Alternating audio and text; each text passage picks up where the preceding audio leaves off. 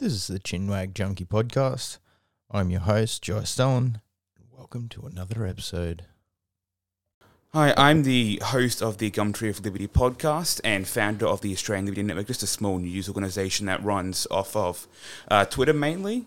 Uh, known as one of the youngest people to be in the libertarian community, and probably one of the ones that's had probably a lot of exposure with, with, with American podcasts, you know, really enlightening the rest of the world to the to the plight of Australians during COVID tyranny. The plight is right. Yes. Yeah. Um. So that that's actually, I was thinking about this just before. Um, what got you into libertarianism? Like most people, especially your age, young sprightly dude, yeah. Um. You know, they're usually left leaning. There's no doubt about that. Yeah. Yes. Yeah. Gen- so so I started off left leaning myself. I remember back in twenty sixteen, because of time zones, um, we were watching the uh, U S election. At, at high school, just in the, you know, Wednesday afternoon, you know, playing sport. Uh, one guy brought his phone along and was uh, giving us live updates on the election because it ran so late. And I remember being a Hillary supporter back then, and then, you know, being some, some woke leftist. Uh-huh. But then I was also being a, a bit more, you know, old style, so pro-free speech and, and the like. And coming from a, from a conservative Christian background as well, we had the same-sex marriage plebiscite twenty seventeen. I believe so. And I remember getting in a debate with a couple of um, members of the L G B T community, and basically they were saying to me, you know, we can't let the right speak their opinion. We can't let them... Sh- it's it's like, we're, we are right, so therefore they aren't allowed to, to say what they believe their opinion is. And I was like, well, you know, it's freedom of speech. You know, you, even if you're wrong, you can still say, you know, what you think is true. And, and that really woke me up to just how P C the left did become over the last ten or so years, so slowly transitioned to being more more conservative, I guess, especially with the, with the election twenty nineteen with Scott Morrison, you know, watching that as, as an Australian, and then watching the twenty eighteen um, U S House of Reps midterm elections, so watching those two as, as a conservative, and then slowly getting pissed off with the government over the preceding twelve, eighteen months. By the time you end up having COVID restrictions, I was like, went full ball anarchist. Uh-huh. So very very rapid transition for, from neocon to anarchist. Yeah, right. So for me, um, I think I was sixteen-ish the first time I said the only difference between us and some dictatorship or authoritarian type government is uh, we get to choose who tells us what to do. Um, I said that to my dad, and he was like, what the fuck are you talking about? And and yeah, ever ever since then, uh, I I honestly I didn't know what a libertarian was. I'd never heard the phrase before until hmm, maybe six months before uh, COVID even was a thing. And I was talking to my, my mate, and he's a he's a member of the um, Liberal Democrat, the Liberal Democrats. Um, he's a paid member, and I asked him what the fuck that was, and we talked for ages, and he was talking about libertarianism and all the rest of it. I was like, hey, this sounds all right. Then I got onto it, and fucking boom, here I am. And yeah, I'm very much, very much like you. I was uh, left-leaning up until that point. Well, probably up until, um, yeah, just after school, and uh, one of my friends, he's now an accountant, he uh, taught me what economics was. Like, this just doesn't work. It doesn't work. Uh, but yeah, so I, mine was uh, very slow, progressive, sort of into li- libertarianism. Um, not quite anarchist yet. Yet, yet. Uh, I'm I'm fully aware that it's going to happen at some stage. There's just a couple of things that I need to uh, work through on myself and figure it out for myself. It, and I like doing that sort of thing. But um, so you're studying law. Yes. How does a libertarian go at a university in today's, especially an anarchist libertarian? How does it? How does that uh, sort of go while you're in class?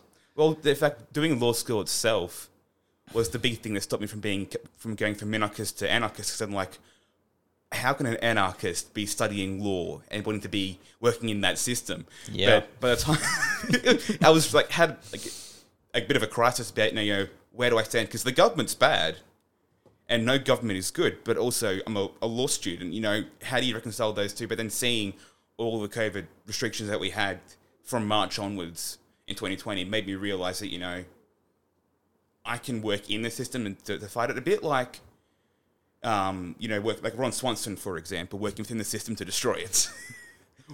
You live in reality, yes. is what you're trying to say. So the but reality yeah. is we have a government. Yes. And it's not a minarchist. It's a it's full out of control, massive rules every part of your life. And, yeah, well, that's the way it is at the moment. Um, and so, yeah. many, so many law students as well are very, very P C. Like, I reckon the next ten, fifteen years, it's going to become a very, very woke profession as the, the old guard slowly retires. How's that going to work? How's how's a, a, a P C-style law, someone representing you in law, how's that, how's that going to work? It's sort of just facts, isn't it? Well, Feeling, think, feelings shouldn't really come into that sort of thing, I would imagine. You'd think so, but there's a field of law called equity, which is basically the idea that, you know, the law is the law, mm-hmm. but it should be fair. And that's becoming mm-hmm. more and more important as we go forward. In the, in the last fifteen, twenty years, it's been developing more and more into, you know, what's what's fair. So not let's, let's, let's follow precedent and let's, you know, follow what the law says. No, it's, it's the spirit of the law. It's being fair and, you know, not being unconscionable in, in how you act. And that's, that's slowly becoming more and more important.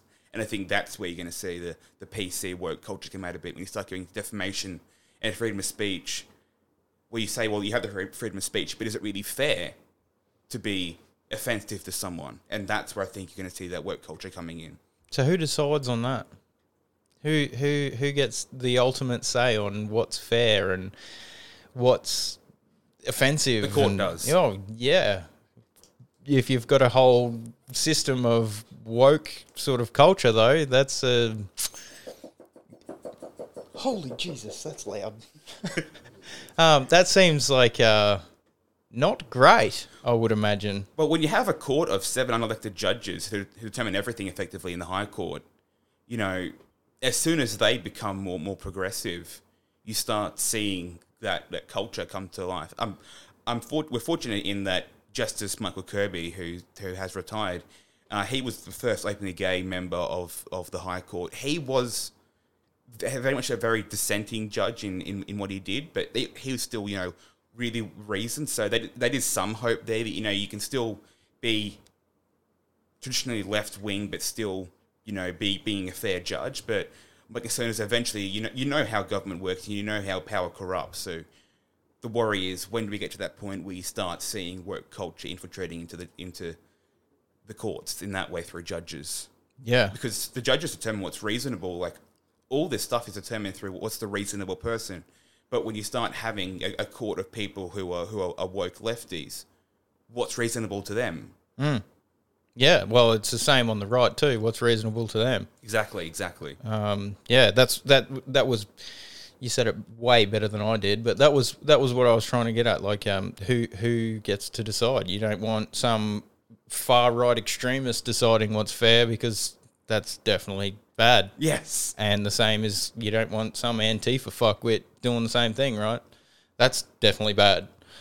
So, I, I don't know. It'll be, good, just... it'll be good if we have a diversity of judges, but unfortunately, sure. the way unis, the, the way uni and law school is going is that there's not that much diversity. You know, I had to sit down with someone one day and, and explain to them why it's good to have competition and why you should have public schools and private schools. I had to explain mm-hmm. to them why you should actually have anything privatized at all. Well, I explained to them the importance of competition and, and why that can create a better system. But people don't think about these things, unfortunately. It's just, you know, you follow the narrative. Read these texts, listen to what we're saying to you, follow the narrative. Because all, a lot of these professors are, are basically career professors. They don't have experience in the field. Yeah, yeah. Speaking of uh, the narrative, uh, Joe Rogan at the moment. Yes, yeah. He he is coming under fire from fucking, well, from the left, but, I mean, that, uh, what was his name? Um, Terrence McKinney? He he tweeted, oh, he wrote a story um, about basically saying that he doesn't need white people to tell him what he's meant to be offended about.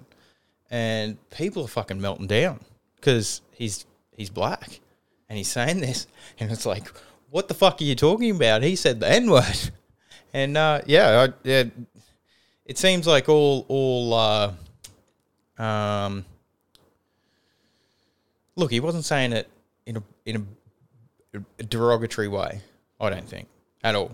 It wasn't his word. It's not his word to say. I can yes. I can absolutely get on board with that. Uh, but the way that he's been attacked, I feel like it's a some sort of smokescreen for the whole COVID thing. Well, from looking like from what I see in it, it's they're picking anything. So that, yeah, he probably shouldn't have used that word for sure. No, but, but definitely they've, not. They've taken that and run with it and saying, you know, we have to cancel Joe Rogan because they're they're worried what he's going to do. You know, Odyssey, in fact, I think it was yesterday, they said to to Joe Rogan, we'll offer you a hundred million dollars to be exclusive for Odyssey. Really? Um, and I, I'd love to, if that happens, I'd love to see it. I was saying the last few days they've said, you know, we'll we'll give you the exact same money that Spotify offered you if you leave Spotify and come to Odyssey. We weren't, we're not going to censor you. I think there's this push to, you know, challenge the mainstream media. You've got Tim Pool, yeah. Joe Rogan and the likes who, who aren't left, who aren't right, and that scares the media because yeah. they can't paint them as racist and, and far right like they can Fox News and Sky News. So they're doing anything they can to say, you know, these people, they're far right, they're Nazis, they're Nazi adjacent. So they pick his use of the N-word and they run with it because they're trying to get him cancelled. At the same time, you've got Joe Ro- you've got uh, Joe Rogan saying the exact same thing that Joe Biden said before. Joe Biden has used the exact same word. I got in a debate last night on Twitter uh, with a few, a bunch of progressives came and, and, and found me for, for defending Joe Rogan and saying he's not a racist. And I ended, ended up changing my Twitter bio to saying, let's go, Brandon, just to troll them. But they were saying, like I said, well, you know, he's had on Bernie Sanders, a socialist Democrat. Oh, yeah. Uh, or Democratic Socialist, whichever, whichever, whichever one he is. Yeah. It's the same thing, yeah, basically. Same. He's had on Tulsi Gabbard, the first Hindu and Samoan-American voting member of Congress. He's had on Andrew Yang, who's the son of Taiwanese immigrants. And, you know, he, all these people. And he's had on Neil deGrasse Tyson. And, and I know that's like kind of like saying, well, you know, the token black person. But when you start having a pattern of it, it's not the token black person, the token Asian person. It's it's just this list of people who who he's had on. And there's a lot of people who are on the left who or, or who don't call themselves right wing.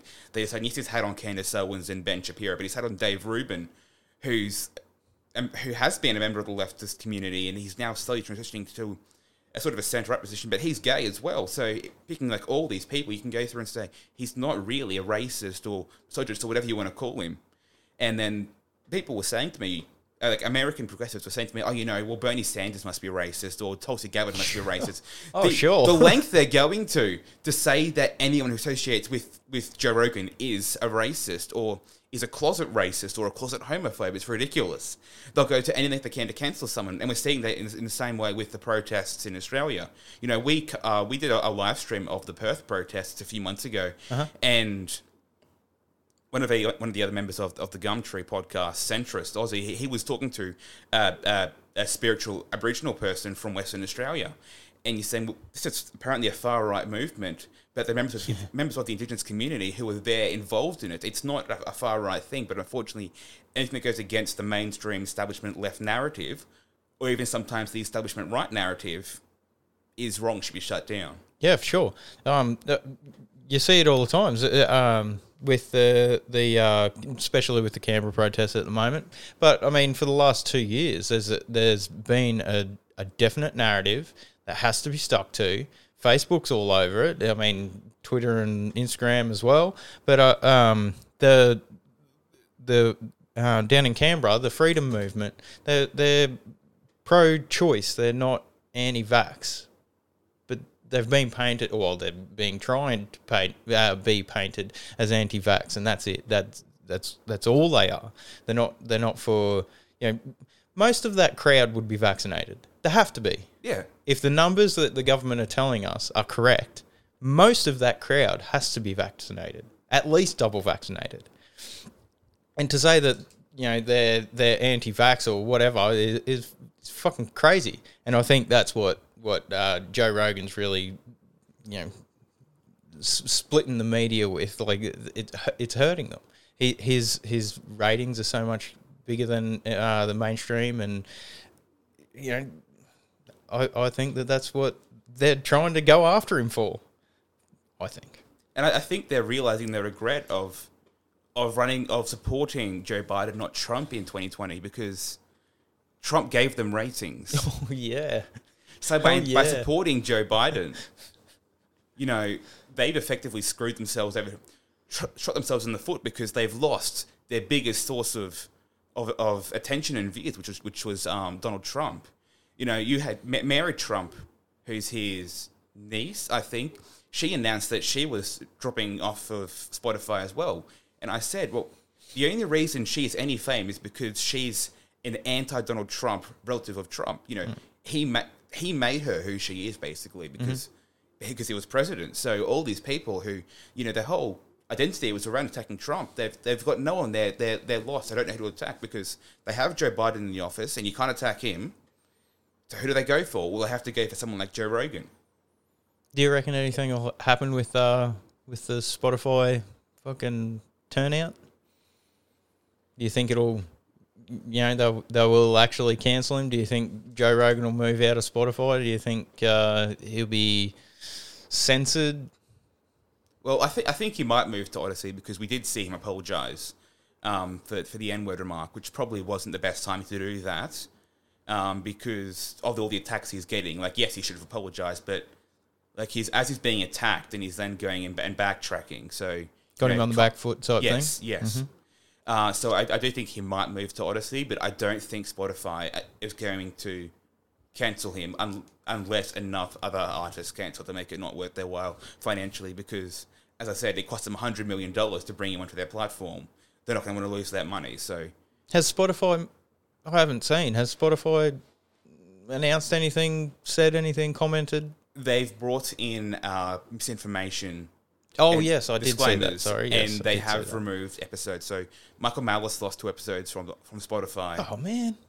So they are taking down episodes that different people have done on, on his show. Michael Malice is my hero. One of, one of. I love that guy. Anyways, um, I was going to ask you about the Libertarian Network before we got carried away. Um, yes. So what made you start that? Like... What's your plans with it? Future? Well, it's it started as just a group chat on Twitter, because I'm like, there's so few libertarians in Australia, you know. Like, I, I mm-hmm. know people who, who are libertarian who I've met through this, and, like, they didn't meet someone who's libertarian before. Like, in, in person, at least. One one of the guys is down in, in Canberra. Mm-hmm. He's never met a libertarian. Yeah. I mean, he's living in Canberra. That's his fault. Yeah. But still. Yeah. So yeah. It's like, there's, there's so few of us here. Uh, you know, let's, let's make a community. And then that transitioned into, well... You know, I'm going on all these podcasts. I remember we had a massive, we had a, um, one of the massive protests back, I think it was July, and um, Clint from Liberty Lockdown, he was tweeting on Twitter, you know, does anyone know any Aussies who could cover this protest as it was happening? And just happened that, like, I was only like at one in two thousand followers at that time, but a couple of my followers replied to him and said, talk to this guy. Mm-hmm. So then he had me on, and I'm like, and that became one of his, one of his best shows yet. And I'm like, well... There's obviously a desire here for libertarians in Australia to do to do podcasting. Let's put our voice out there. Then I met Jack, who's the editor-in-chief of the website, and he's got a background in journalism, so he has the passion to run that. So it's slowly developed into, you know, what can we do to get the word out there of, of liberty? And we've made the point of not being libertarian, so the name's Australian Liberty Network, not Australian Libertarian Network, mm-hmm. because it's all about the ideas of liberty and, and freedom, not, not worrying about pigeonholes. Yeah, politics. Because yeah. if, you, if you say you're libertarian, then you get all the different stereotypes like, attached to that, and unfortunately they're often negative. So just going liberty as as, as a whole to to promote those values. Doesn't matter if you if you're conservative. Like I've I've said, you know, I'll work with anyone on, on common ground issues. So if if if B L M could give me a plan that I like that actually works to defund the police, well, I'd probably support it because I'll work with anyone. With, with we have that I have common ground. Of course, you know you do have to draw the line somewhere of who's libertarian. So Fiona Patton, probably mm-hmm. not libertarian. You know, she she claims to be, but after supporting Dan Andrews and all everything that he that, that he's done, you know, she doesn't have those core values there. But, but as long as you have those those core values of, of, of liberty, you know, I'm happy to, to work with you. And that's really what this has become about. It's become a, a movement of liberty rather than libertarianism. I've I've said that you know. I'm an anarchist myself, but I'd rather have a country of classical liberals than a handful of hardcore anarchists. You know, some liberty is better than no liberty. For sure. And uh, Dan Andrews, is, you brought him up just before, he uh, he's just st- uh, come out and said that uh, for overseas travellers, three shots or you're not coming into Victoria. Fucking crazy. Yeah. I mean, they can still land in Sydney and drive into Victoria, but you can't fly into Melbourne. But how, how does it... There's, there's one thing that I wanted to talk to you about. So I've seen... on Facebook comments fucking everywhere, right, that uh, if federal and state law don't line up, then federal law supersedes state law.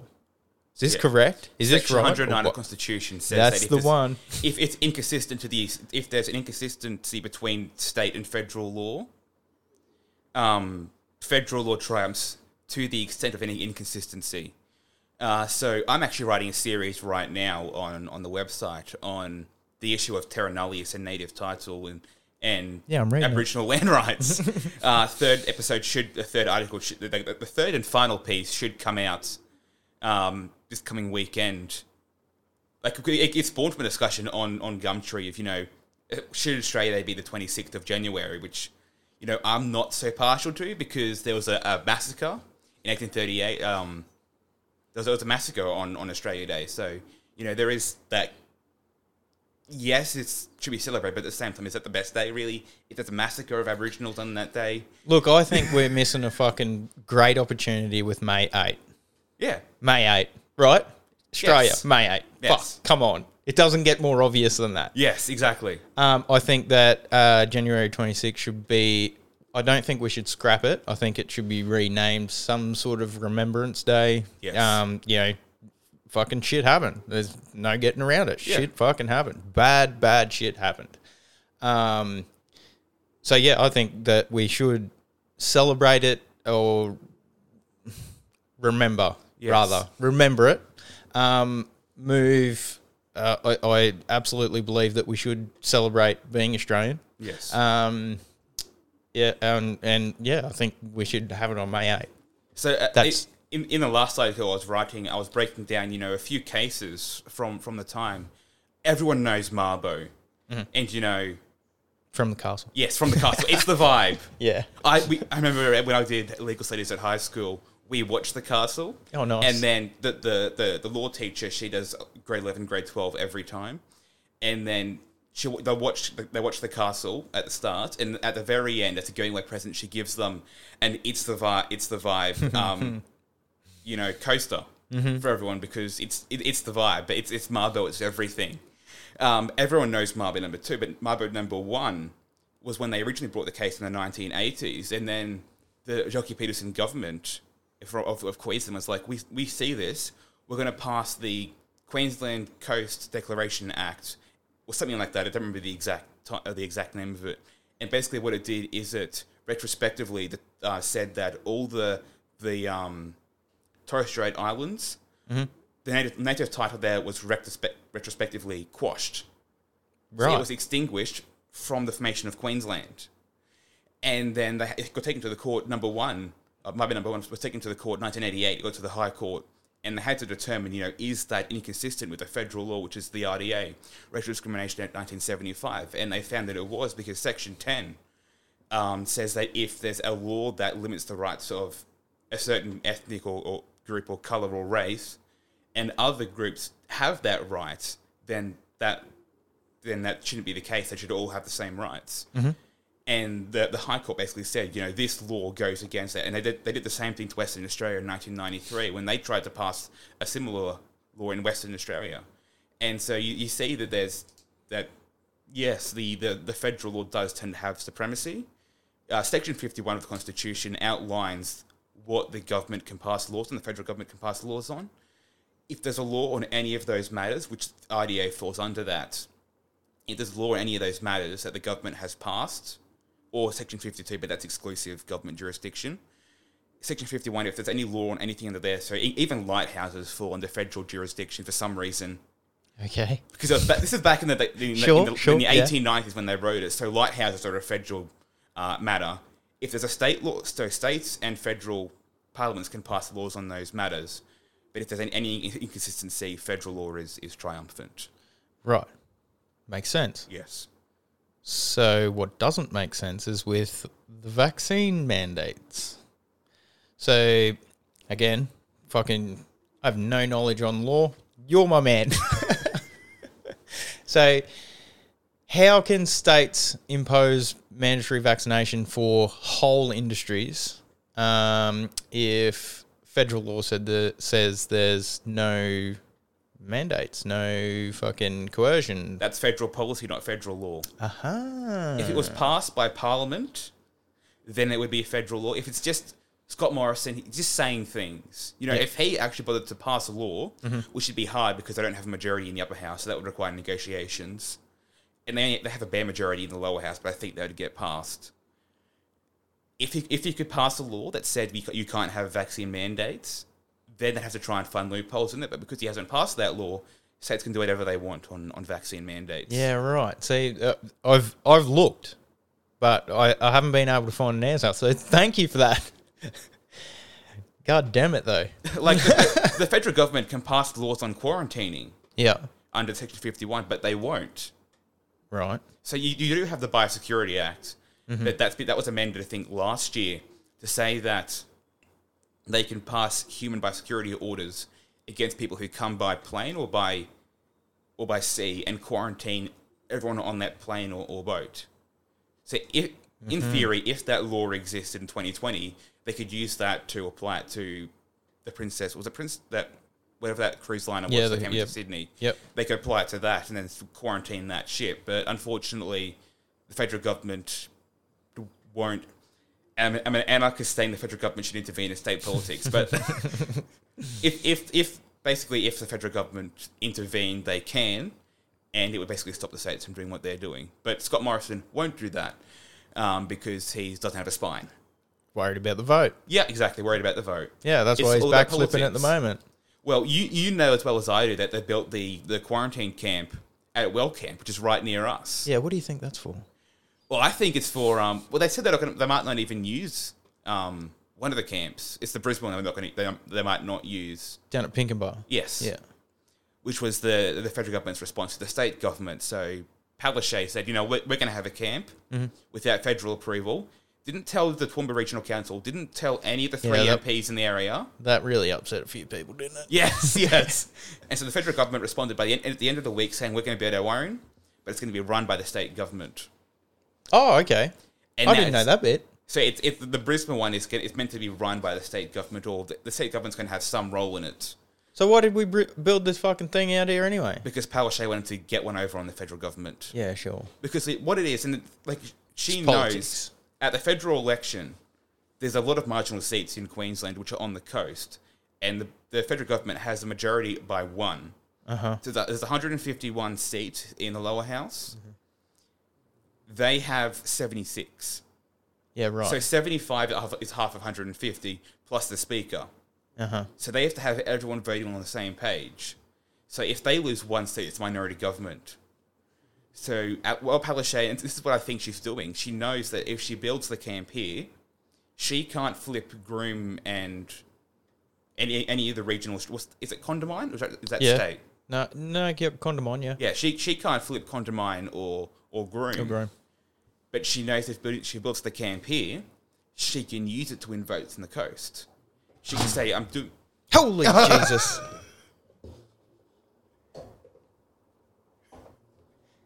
Uh-oh. We've lost the camera. Yeah. We're fucking back yes. on this. No, no, we're not. All right.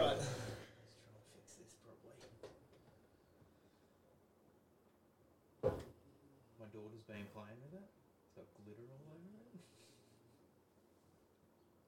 Yeah, that's better. All right. There you go. It's, it's angled now, though. There we go. There we go. All right. Where yeah. was I? Oh, oh yeah. She can build the camp here, and so she's doing she's doing it for safety. Yes. Oh, she can't fuck. flip. She can't flip Grim Condamine, but she can flip marginal coastal seats. Yes. And if she does that, Labor the, the, has a chance of winning the federal election. So it's all about politics. It's always all about politics. Get the vote. And and, and the, but at the same time, she's she's now won the Sea Olympics, which is a waste of money. So we have yeah, to, so... That's the nineteen thirties. No, no, twenty thirties. What am I doing? twenty thirty-six, I think it is. Yes, Plus I believe you're the, right. We had the Commonwealth Games twenty eighteen, mm-hmm. all in the Gold Coast and Brisbane.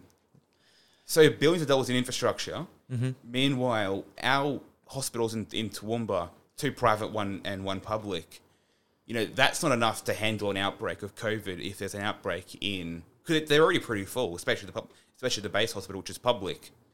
Um, have you seen the COVID ward up there?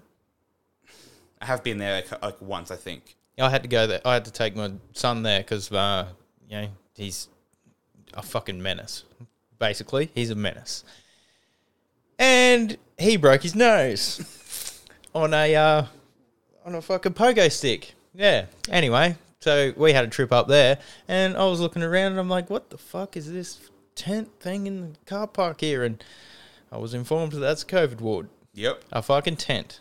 two hundred million dollars Well Camp concentration camp, and we got a fucking tent in our hospital to look after the COVID patients. This yep. was this was pre-vaccine, pre-fucking all of it. Every it was still, you know, people were still freaked. Uh, everyone, I shouldn't say people because there's still fucking people living that life. Uh, everyone was still freaked out about it because they didn't know where it, what, uh, what it was, where it come from. They didn't have a fucking clue. There was people dying everywhere. We had a fucking a tent. Still do. Nothing's changed. I. It fucking frustrates me, like. I hate politics. I hate politicians. I hate politics. But when I live in reality, I'm paying tax, and I expect those fucking dollars to be doing something. Yep. And when I see uh, a, a a pandemic, and we get a fucking tent for the, like you said, the main. It is the main hospital in Toowoomba. Let's be serious. Yes. It's a public hospital, but it is the main hospital. It's the biggest we have in uh, in the city, so and it's a fucking tent. And only that and Saint Vincent's have emergency wards, so there's no emergency facilities at Saint Andrews, which is the second private oh, hospital. Oh, yeah, yeah, yeah, yeah. So if there's an outbreak, we could suffer because the, the, the public hospital's always strained because it's, it's free mm-hmm. or, or or at least cheap, so people want to go there. Um, free. Yeah. Sure, yeah, let's go with that. Upfront cost, it's yeah. free. Yeah. So people people prefer to go there than having to pay to go to Saint Vincent. So if there's a major outbreak at the at the quarantine facility, we suffer. Mm-hmm. And we don't we don't have the infrastructure to support that. So what it means is we have to be vigilant and follow the rules. Now, a couple of weeks after they passed the Q R codes, the Courier-Mail, the state the state uh, newspaper, complained about low compliance rates in Toowoomba. Really? Really? Low compliance rates with the Q R codes. Yeah, okay. So I was How like, did they get that information? Yeah, because they're meant to be independent. Yeah. Well, not only that, it's meant to be, you know, between you and no one else, those yeah. Q R codes, right? Well, we, we, know, we know the police have used them. The police have yeah. admitted to using them at the very start. But so the Courier-Mail has complained about low compliance rates in Toowoomba. So if you have the facility here, you force compliance because people start worrying because now it's right beside us. Uh. So you force compliance and you win votes because they don't care about us because we're regional. Yeah. They know they can't win us over in politics. Yeah. You know, we're so conservative, we voted against same-sex marriage yeah, in twenty seventeen. Still fucking blows my mind, but whatever. I think I think in the last, honestly, in the last ten years, if they had the same-sex marriage vote again today, I think Toowoomba would have voted yes. Yeah. I think. It would be a slim margin, but I think yes. it would be very slim, but I think we would we would go yes this time. Well, it was also, it was also a slim a slim no vote as well. Mm. But mm. if it was mandatory, it might be different. Mandatory. Because I, I love how with everything that we've had in the last hundred years, it's been mandatory voting. Oh, uh, yeah, yeah, yeah. But that... That plebiscite wasn't mandatory. In fact, it wasn't even a plebiscite because it was, it was, it wasn't even the proper setup for a plebiscite. That's got, that's got to go and be passed as a law and the like. From memory, I could be wrong. It was nothing more than a postal survey that cost one hundred fifty million dollars. Yes, it was one hundred fifty million dollars because the government can be bothered to, you know, to pass a, to decide to, to make same-sex marriage legal. Although that's what I think uh, democracy should be, right? Um, if we're if we're being serious about democracy, I think it's fucking like shit. But uh, if we're being serious about it, shouldn't we be voting on all this sort of shit, like all of it? Yeah. you would think in today's age it would be real easy to have, oh, we're going to be fucking voting on another lockdown now because another outbreak of fucking COVID. Well, that won't work. Have you seen, have you seen the government website on Census Day? Yeah. It crashes every time. I mean, no, I haven't, because it crashes every time. So there's no way that you'd be able to do a voting like that because the government can't run its own website, let alone a proper digital election of some sort. And if you did it in person during COVID...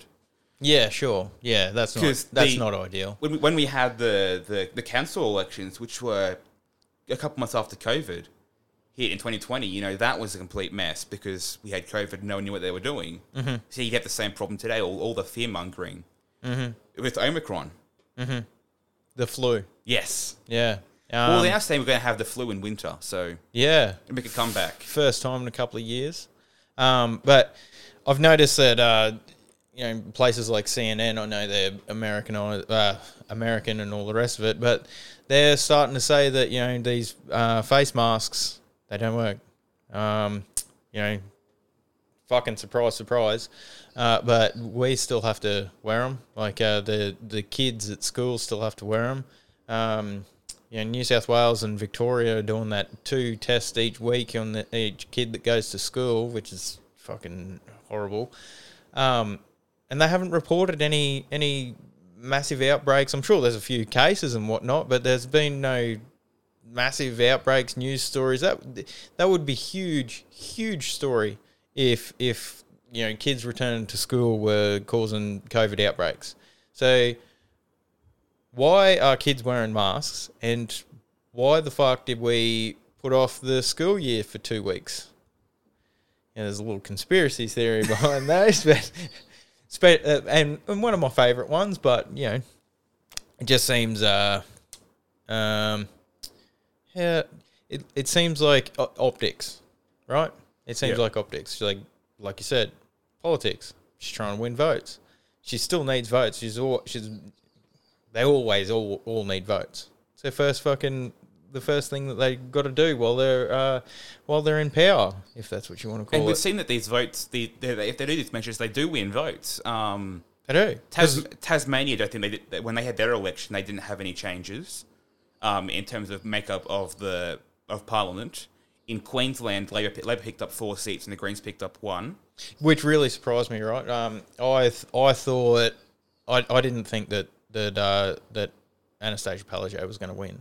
I was, I was I was pretty sure, very confident actually. I and and then to and then to win more seats, I was just like, wow, people are really buying into this. You know what's worse? Western Australia, that swing towards McGowan, almost twenty percent. No way. Almost twenty percent. Wow, wow. When's when's Western Australia? Speaking of Western Australia, when when are they going to be their own country? When are they going to secede? I don't know, but I think they should. I, mean, I, think, I think all the states should, but they do have the, the a big movement for that, or the biggest of any of the states. Mm-hmm. They're Australia's Texas when it comes to succession. Mm-hmm. Yeah, for sure. They're, they're sort of California in the way they are carrying on at the moment, yes. right? Um, so, armchair lawyers. Let's talk about armchair lawyers, like the common law thing on Facebook. That I keep seeing. Um, there's, let me think. I'll get this right.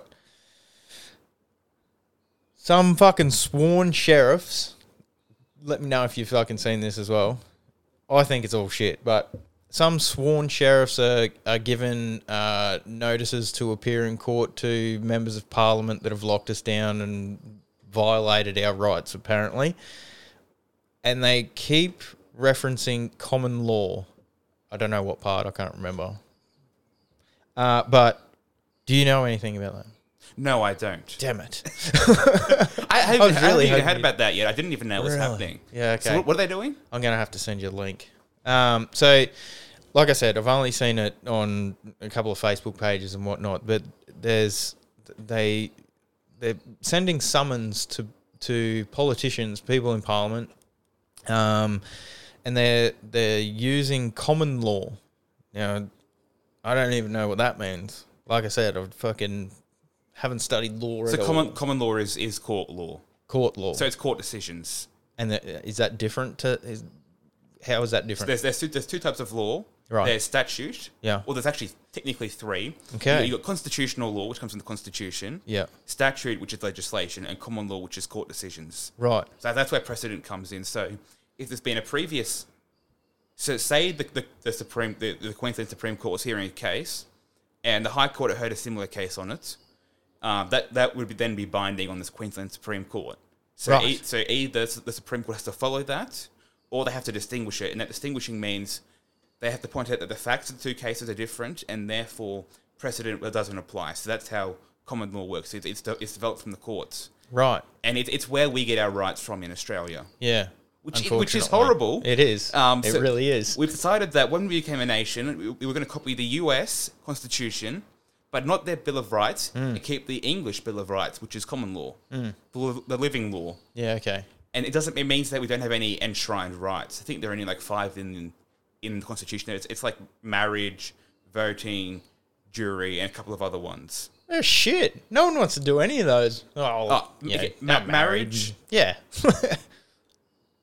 Yeah, vote, vote, voting, right to to to trial by, by jury, and then there's also you, you can't have any goods seized unfairly. Okay, a bit like civil asset forfeiture. That's which, which is a U S thing. Yeah. Um, and the, and the last one is prohibition against discrimination based on state of residency. Yeah. Okay. Don't states hang on, going back to the uh, the civil asset forfeiture. Don't states take people's car off them if they uh, break the law too many times? Unfairly. Mm. Interesting. So we, we have we don't have a Bill of Rights at all, and, and even when we you know, need one, we've got one in, in Queensland in theory, yeah. the Human Rights Act, mm-hmm. which isn't a Bill of Rights because it's a it's statute. Yeah. So okay. Statute is a level below. So in, it's there's a hierarchy: constitutional law, then mm-hmm. statute, then common law. Yeah. So because it's a statute, you know, they can change it however they want. The Constitution has to be a referendum. But if it's just a normal, normal law, it's just a simple majority, you can change it however you want. And there are provisions in it for safety.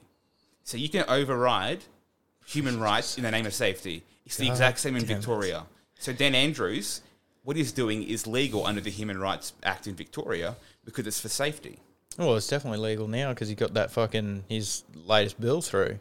Which is, again, it's fucking blowing my the mind. The pandemic bill. Yeah. See, that allows for discrimination against individuals. Yeah. Or not, you know, not individuals, but groups of two or more, I'm pretty sure it is. Yes. Based on any characteristic. Yes. And that's legal. Because the Equal, the Equal Opportunity Act of twenty ten says that the Victorian government can itself discriminate in its laws. God damn, you love this shit, don't you? well, I can tell.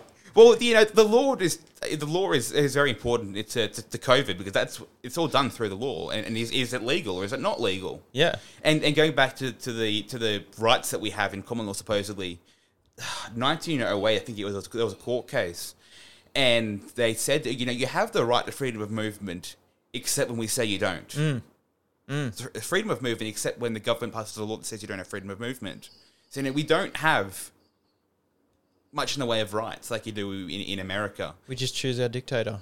And of course, because it's because it's it's all quote unquote common law, people then then don't know their rights. Yeah. So I've uh, done a podcast with a guy named Mike Palmer from Know Your Rights Group on Facebook. Yeah. Um, very very interesting, full of knowledge. Definitely check him out if you haven't already. Uh, but and and I was asking him why. Why why the fuck isn't the Constitution taught in school? Like, most people that I talk to don't even realise that there is such a thing as the Australian Constitution at all. They they don't realise that we do have kind of uh, freedom of speech. You know, they, they don't. It's just it's non-existent. That knowledge is non-existent. And yeah, well, he he had his own uh, own. opinion on that, and, and I did agree with him. Like, it's it's easier to to trick people, to control people, to do whatever the fuck you want if they don't know where they stand legally or or otherwise. It, it's one of the reasons why Australia doesn't have that liberty mindset that you see in America, yeah. nominally at least, um, because they have that Bill of Rights. They know that even though all those rights have since been, you know, obstructed by other laws that have been passed, they still know their rights in theory, which is whereas we don't have that. Um, you know, obviously, as you said, we aren't taught civics in school. I think the most you do is, it was grade seven, now it's grade six. They look a little bit at Australian history. Mm-hmm. Uh, and then if you do legal studies at high school, they look a little bit at the legal side of things, uh, the courts in that. But that's all we get in terms of civics. Mm-hmm.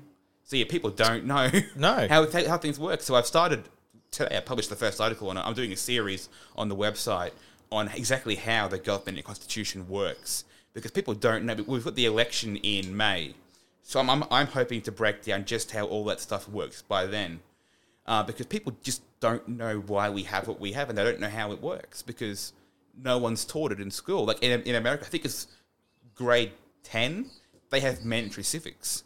Really? So everyone in America is taught civics at high school. Yeah, right. And their history classes, they they go through, even even in primary school, they go through the War of Independence uh-huh. and and sometimes the Civil War, and they go through American history all the time, and they're going through all this stuff. So it's being taught to them year after year. We don't get that. Do you think that's why it plays a part? Because Australians never had to fight yeah. against their government for their freedom? Yeah, it, it's why Australia and Canada are so submissive when it comes to, to, to these policies. Like, people, government's always done the right thing, right? People say to me, you know, oh, the reason... This is coming from so many Americans that I hear it, and it's, it's really frustrating when you hear it all the time. The reason you guys don't have freedom is because you don't have guns. Well, that's true, but... And, but that's, but to, to me, I'm like, that's a symptom, not the problem yes, itself. Yes. The problem is the mindset that caused us to give up our guns in nineteen ninety-six, ninety-seven. If we had our guns now, it would be a sign that we didn't have that submissive mindset, because we take our freedom for granted. We got all our freedom through voting, mm. or, or it was given to us by the British, and we didn't even vote on it.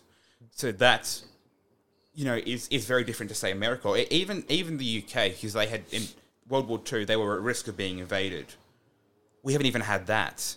Canada had a war in eighteen War of eighteen twelve against America, so they had that little bit little bit. That's why they're a little bit better than we are, because they at least have had that war. Mm-hmm. We've had nothing threatening Australia. The most we've had is the is the Japanese in World War Two. Where'd they get to? P N G? They they couldn't even come to Australia because mm. they were already fighting a land war in Asia. Um, plus they were fighting America. They didn't have the resources, men, anything to come to Australia. You know, it's pro- the the government had propaganda saying, you know, we're next. They could never have got to us because.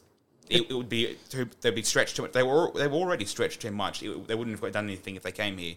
The most they did is like sent in submarines into Sydney yeah, Harbour and, and bombed Darwin, but that was about it. Yeah, but again, that's not a uh, land invasion army. That's planes. It's not, not, even, not even the Battle submarines. Of Britain, which was what yeah. the which what the U K had, and then they stood alone for a year until the Soviets got Soviets got involved. You know, we haven't had anything like that. That America is the most free because they had that Bill of Rights and the War of Independence, and the U K has had a war to, that they were at risk of being invaded. Canada has had a war. We've had nothing. Mm. I'm and thankful there, for that, by the way. Yes, you know. But there, there are a couple of things. Um, so there's, there's the, the Rum Rebellion, which was, which was a, a rebellion by, in, in eighteen oh eight, by the military with civilian backing against the governor, Governor Bligh, mm-hmm. because he basically he outlawed barter, and he was a very tyrannical. He was the guy who uh, overthrew the. On the on the he overthrew the mut- the mutiny on the Bounty or, or whatever it was. There was a famous mutiny that was earlier that was British, and he, he overthrew that mutiny by the by the, the ship's crew. So he had a very tyrannical background. He wasn't a good governor, so he got overthrown and replaced by two years by the by the military, who were a lot better because they had, they had civilian backing. Mm-hmm. It wasn't like a military dictatorship. It was they had civilian support for them, uh, and then you have the Eureka Stockade as well. Eh? Yeah, but those aren't taught. No. It, like, I'd, I'd we, never. We have, we have these two days that aren't celebrated. The most we have is Anzac Day mm. to celebrate, you know, who we are as a nation. And Anzac Day was us fighting because we were told to fight for the British. Mm. We didn't get a say in that. No, and I, I hadn't heard of the Eureka Stockade for years after I finished school. I finished school in oh four, and I I I didn't have a fucking clue what the fuck it, it was when I first heard about it. Um. I'm pretty sure, I'm pretty sure I heard about it and I learnt about it after I looked it up on Wikipedia. Yes. So whenever the fuck that came out is when I learned about it. the downside of picking that day as Australia Day, which has been a floated alternative, is that it led to the White Australia policy. Okay. Because these these were gold miners. So a lot yep. of stuff they, they they stood for, the American independence movement stood for, you know, like taxation without, without representation and that sort of stuff, and, you know, expensive mining licenses, which as libertarians we should support. But at the same time, they also, like, you've let in too many Chinese immigrants. They're coming here, they're mining our gold. Mm-hmm. It then led to a, a report, uh, a, a commission report, kind of, kind of like the High Commission, the Royal Commission. And that said, yeah, you, gotta, you guys have got to limit immigration from China. Yeah, okay. So that's that's that's why it's not the best day to replace Australia Day as, as being that as replacing January twenty-sixth is because it had a lot of racist. It, it led to racist policy, so it's not not the best for that. But we do have those two days from Rum Rebellion in eighteen oh eight mm. and Eureka Stockade eighteen fifty-four, which just aren't taught. No, not at all, not at all. Because as Australians have always been told what to do by the British and or or, or America now. We do whatever, whatever America says. Yeah, you know, Australia spent much of the Cold War being anti-nuclear. And then we have we have ANZUS, which is us, New Zealand, the U S, in an alliance, um, and that's a whole mess, that alliance. Because that, that's why that's why we keep getting involved in America's foreign wars. I had a lecturer explain to me it's being uh, that, that's like paying premiums on an insurance policy. Yeah. We fight America's wars just in case we might get invaded and they have to come to defend us. But the, New Zealand was even more anti-nuclear than we were, and a, a nuclear-powered. I think nuclear-armed U S ship entered New Zealand waters, and they denied, they, they denied its harbour um, because they were anti-nuclear. And, and then the U S said, "Okay, screw you. We're going to leave, we're going to kick you out of ANZUS." And Australia picked America over New Zealand. Yeah, okay. We're America's fifty-first state. We picked America over New Zealand, our our our brother, our ally. Mm. So New Zealand was basically out of ANZUS for decades because we sided with America over New Zealand. We we do we went from straight from the Britain, and then Britain couldn't defend us in World War Two, so we went to America in nineteen fifty-one, nineteen fifty-two is when you have ANZUS. So we've always had either the British, who were the world the world power at the time, yeah, to, to America, and then the, the next world superpower. So we've always gone to bigger nations for protection. Uh, probably the most famous example of this is is the, the nineteen thirties. Um, the British at the time could pass laws on behalf of Commonwealth nations. And there was a meeting that led to the Statute of Westminster, which basically said that the British government can't pass laws for colonies and, you know, give colonies more control over foreign affairs. A lot of the, the other Commonwealth nations, so like Canada, New, Ze- New Zealand, South Africa, they supported it. Our government, nah, we're fine. Fast forward to nineteen forty-two, because we didn't pass that law, because the government didn't think we needed to, our navy's operating under under U K naval law. Then there's a couple of our so a couple of our naval um, men are up for court for um for for trial mm-hmm. um, in front of the military tribunal because I think it was murder. The British government has death penalty. We don't. Really? So it took that for the Australian government to then pass the Statute of Westminster and then retrospectively date it to the declaration of war against Germany, in order to avoid the British law applying and then save our men from death penalty. So it took that, the risk of, risk of losing our own soldiers but to the British laws, to cause the government to change its mind. And you wonder why people are so submissive. We had this history of going on. Like, even when Western Australia, they tried to get independence before, they did a ref- referendum and they succeeded. And they went to the U K for verification. And the U K said, "Yeah, but we don't want you to get independence, so you're, you're part of Australia, you're stuck with it." They declared it invalid. When was that? Uh, nineteen thirties to nineteen twenties. Really? So Western Australia tried to get independence because they always were, as I said, they're a bit like, bit like Texas. They didn't join Australia until a couple of years later because mm-hmm. they, they were concerned about, about borders, of all things. Mm-hmm. They were concerned, concerned about their borders and their autonomy. So that when in the Constitution, in the, in the um, introduction, it doesn't mention Western Australia. It mentions every state but Western Australia because they weren't part of the nation when it went to the U K to be passed as law. So they've always had an independent streak. There's now W A exit or Waxit, which is basically Brexit, yep. which is a party in Western Australia. It's, it's only small. They don't have any representatives in, in, in government, but it still is a party. Yep. They're the only state to have that. They've always had their independent streak, but now they have, now they have McGowan. Yeah. So you go from trying to get independence from Australia to McGowan in the space of less than one hundred years. But he wants to secede from Australia as well. He would be a terrible emperor. Yeah, but to be, be, to be a tyrant himself, that, that's yeah. the only reason why, is because he wants power. For sure, for sure, for sure. Speaking of wars, though, Russia, what's going on over there? No one knows. No, no one knows. knows. The, the the U S did a they re- released a report from the from U S officials that said there's a seventy percent there's a seventy percent chance of war. Hmm. Didn't release their sources. Yeah. Uh, yep.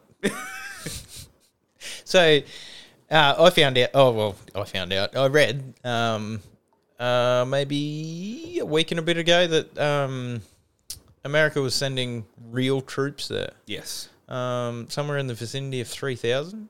You know, shit's getting serious when they send actual people to a spot, wherever it be around the world. Um, I mean, they've already got fucking tanks there. They've already got, you know, other ammunitions and all that sort of stuff that they sent over there to help the Ukraine as support. But they're actually sending people there now, so... The U K sent two thousand anti-tank guns. Oh, yeah, yeah. And thirty soldiers from the Rangers Regiment. Um, I think it's Ranger, Rangers Regiment, which is a newly established group that's basically like what the U, the, U, the U S did at the side of Vietnam. They go there, they train, and they advise. Yeah, okay. Which is the exact same thing that the Americans mm-hmm. did to the South Vietnamese in the Vietnam War. They started doing that in um, Iraq too. Uh, Iraq? Afghanistan. Afghanistan early on. That was their yeah. idea. They, you know, they were only meant to be there for...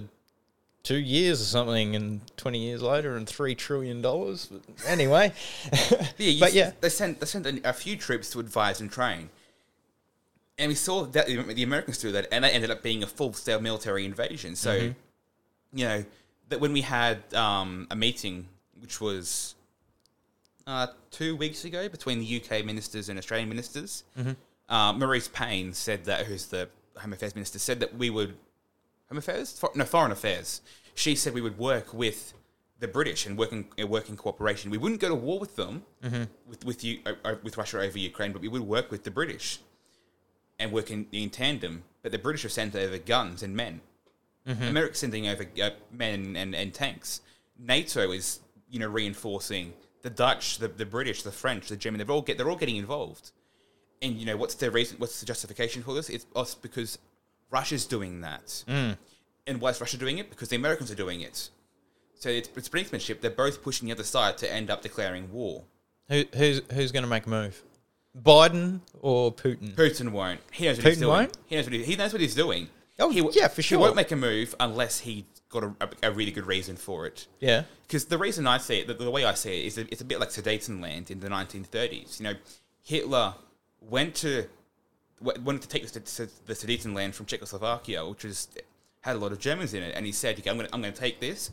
They had the, the, the meeting between uh, Mussolini, Hitler, uh, Chamberlain, and, and the French president, and they basically, they basically said, okay, you can take that land, but nothing more. Then he went and took the rest of the country the next year, mm-hmm. and got, got away with it. Um, and you, you look at that and you go, he took, uh, Biden, uh, not Biden, Putin. Putin took Crimea. Crimea, yep. And Obama, Obama said, don't do this, you'll cross the red line. Putin did that. Nothing happened. Mm. Nothing serious happened. Mm. So now he's testing, still seeing what more he can get. But, yeah, saying that, when when he did take Crimea, America was st- pretty balls deep into a war war already. You know, their, their whole fucking war machine sitting around... So was around, Russia. So was Russia? Russia was funding the... Th- Russia's funding um, a, a faction in Syria. Oh, yeah. So Russia's also doing the exact same thing. Yeah. They're, they're, they're funding rival rival factions. And yes, yes, America was in Iraq and Afghanistan, but they have the manpower to fight elsewhere. Yeah, sure. But now, the thing that concerns me is now they've got their whole war machine sitting idle. Warmed yeah. up, but sitting idle. Yes, true. And, you know, they've got a fucking pretty weak leader there. Whether you like him or not, I do not. But th- he's a pretty weak leader. Yes, he. Yeah. he I, I think it, personally, I think it's cruel that he's in in charge of all of that. I think he has no idea what he's doing. He has no idea. But no yeah, it, it's the, the military-industrial complex is pushing for war for sure. For sure. And that's why I'm worried about it, because, because like I said, it is sitting idle at the moment. They're not involved in, yes, they have, you know, little fires here and there around the world, but there's no big moneymaker like they've had for the last twenty years. Yeah. Like, that's been a fucking massive honeypot for Raytheon and, and, and uh, Halle, uh, not Halle Berry? No, that's an actor. Halliburton, Halliburton, you know, f- fucking those, those places of billions of dollars, yeah. billions of dollars. And to have that much, and then Russia just be like, you know, fucking maybe we could take the Ukraine, and you know, I can't, I can't see it. I can't see it not happening. I reckon that they're quite pissed that that Biden pulled out of you of, of, of, of oh, Afghanistan. Sure. I reckon for they're sure. quite pissed. Would have to be. Would have to be. Um, yeah, I, I, I, I I'm glad that Biden pulled out of there. Yes. Uh, the way he done it was a fucking mess. Like, holy fucking mess. But I am I am really glad that he got out of there. We sent in one of the, one of our Boeing uh, aircraft. It took out like twenty, thirty people in a massive Boeing, in a, in a massive aircraft. Yeah, yeah. Maybe maybe it was forty, but we took out well, just our officials. Didn't yeah. take any any people who were seeking asylum. Nothing. We took out our people and then we left. You know what Biden took out when he was pulling out? A bunch of kids. Drone strike. Like, what the fuck is that? Yeah. Like, just, yeah. it was the biggest mess, I think, ever that I will see in my life, I and hope. Instead of, instead of war, they now put massive sanctions in place. Yeah, which so, hurt people, which well, hurt civilian people. People from, like, Afghan women selling their kidneys to feed their family. Over half the over half the country is in is suffering to the to the extent that they're, you know, barely hanging on. Mm-hmm. The the idea of sanctions was, you know, we're going to sanction the, the Taliban government, but as we've seen time and time again, sanctions don't hurt the government; they hurt the people. Mm-hmm. Look at North the, the, Korea. The only way sanctions hurt the government are government response to the people, but in dictatorships. The, pe- the government has no reason to respond to the people. In a democracy, at least in a democracy, in theory, the government has to respond to the people if they're suffering.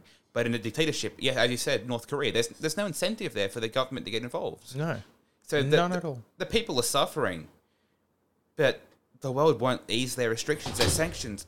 Oh, I've God damn it! Again.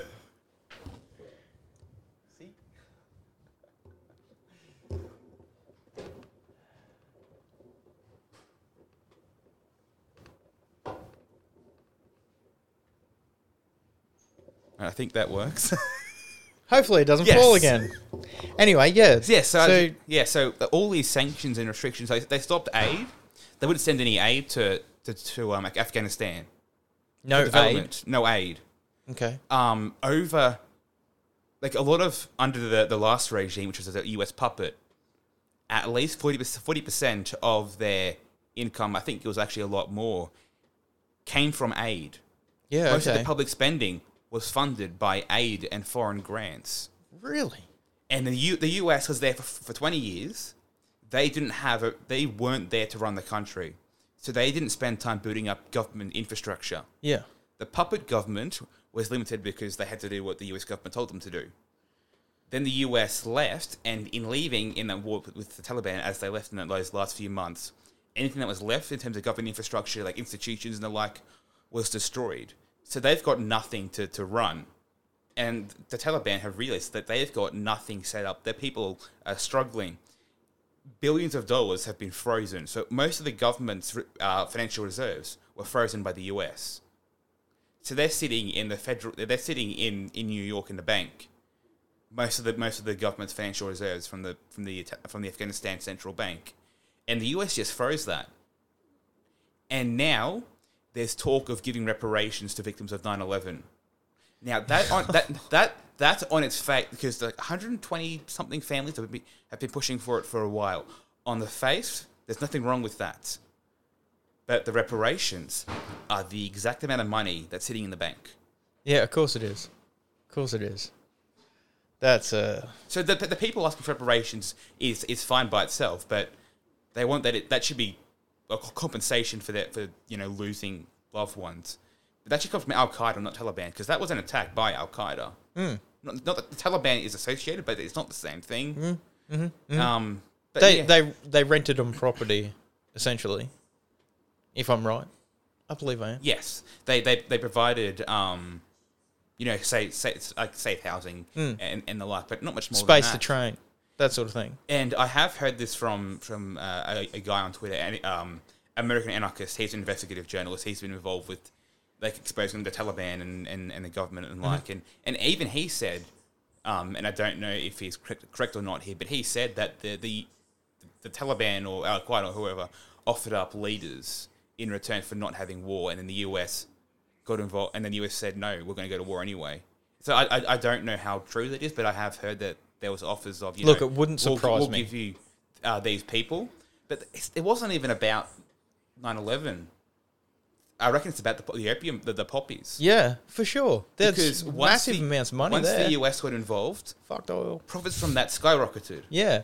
Yeah, the um, I remember, I can't remember the numbers, but I do remember reading something that, you know, the about the opium coming out of Afghanistan and how much it had increased yeah. after the invasion. It's like, well, that doesn't make sense. How does that make sense? Now, make that make sense. Think about every other invasion we've seen in history. It's destructive. It yeah. destroys everything. Should have destroyed the opium crop. Should have. Why is it growing? Why, why, were is they, it, why is it booming? Why were they guarding it? I yeah. remember seeing photos of uh, American troops guarding the poppy fields, and that was that was interesting, to say the least. Yeah, they weren't in there because of the Taliban. They were in there to, money to, to, to get to get money. Yeah, for the military-industrial complex and for the and for the opium poppies, they were in there to get. Same reason they went into Iraq. This was all that oil, all that liquid gold. There's no other reason yeah. for it. No other reason at all.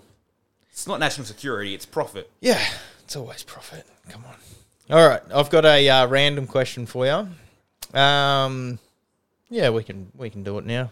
Wind it up. Um, why is fucking weed so important in court cases? If they can bring it up, they will. Why is it? Why is it so toxic, so to speak? In your in your opinion, whether it be war on drugs. Yeah. That's what I reckon it was. How did we get involved in the, in America's war on drugs? Is it just because America's doing it? We we've had our own war to? on drugs. Oh yeah, I think that was the first article I wrote for for, for A L N for the website was about our war on drugs. Cool. You know, it's been over thirty, like over a third of Australians. It could even be as high as a low forty percent of people over the age of fourteen have taken drugs at least once in their life. Oh come on, that's fucking ninety percent, and you know it.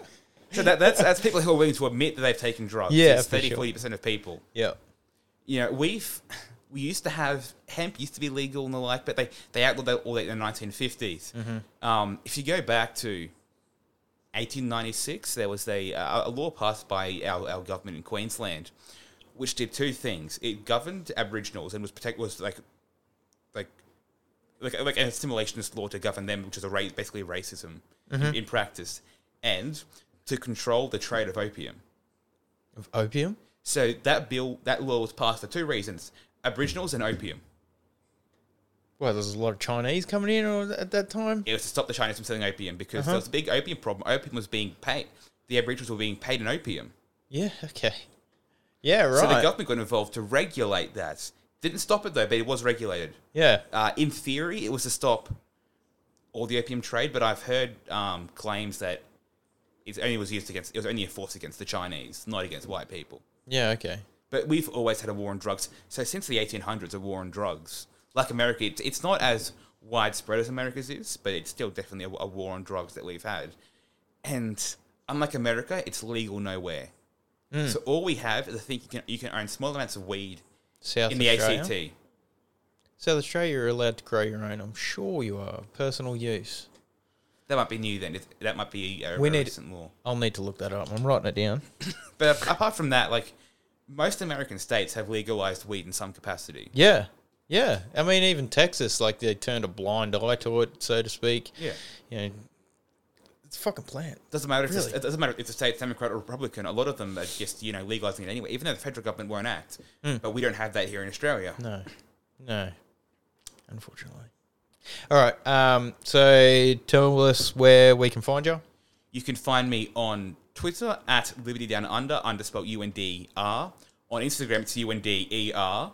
Oh, fuck off. That's... oh, no. No, no, no. no that's, that's, yep. You got it. Awesome. Yeah. It's just because you can't have a sixteen-character at on... on Twitter. Uh-huh. Yeah, yeah, so right. I'm off by one letter. Yeah, okay. Yeah. At some point, and I'd probably need to change Instagram to be the same as Twitter. Uh, and then you can find the the work of, of the Gumtree of Liberty podcast and the Australian Liberty Network on on Twitter at Auslib Network, and the website is Australian Liberty dot network. All right. Podcast was called Gumtree of Liberty. Excellent. On Spotify? On Spotify. Goddamn wherever, right wherever, wherever you can find podcasts. Yeah, awesome. All right, thank you very much for coming on. Thank you. Really appreciate it. You've uh, taught me lots. I'm going to have to look up a lot, but yeah, thanks. And we'll be doing it again at some stage. Thank you. Uh, mm, mm, mm.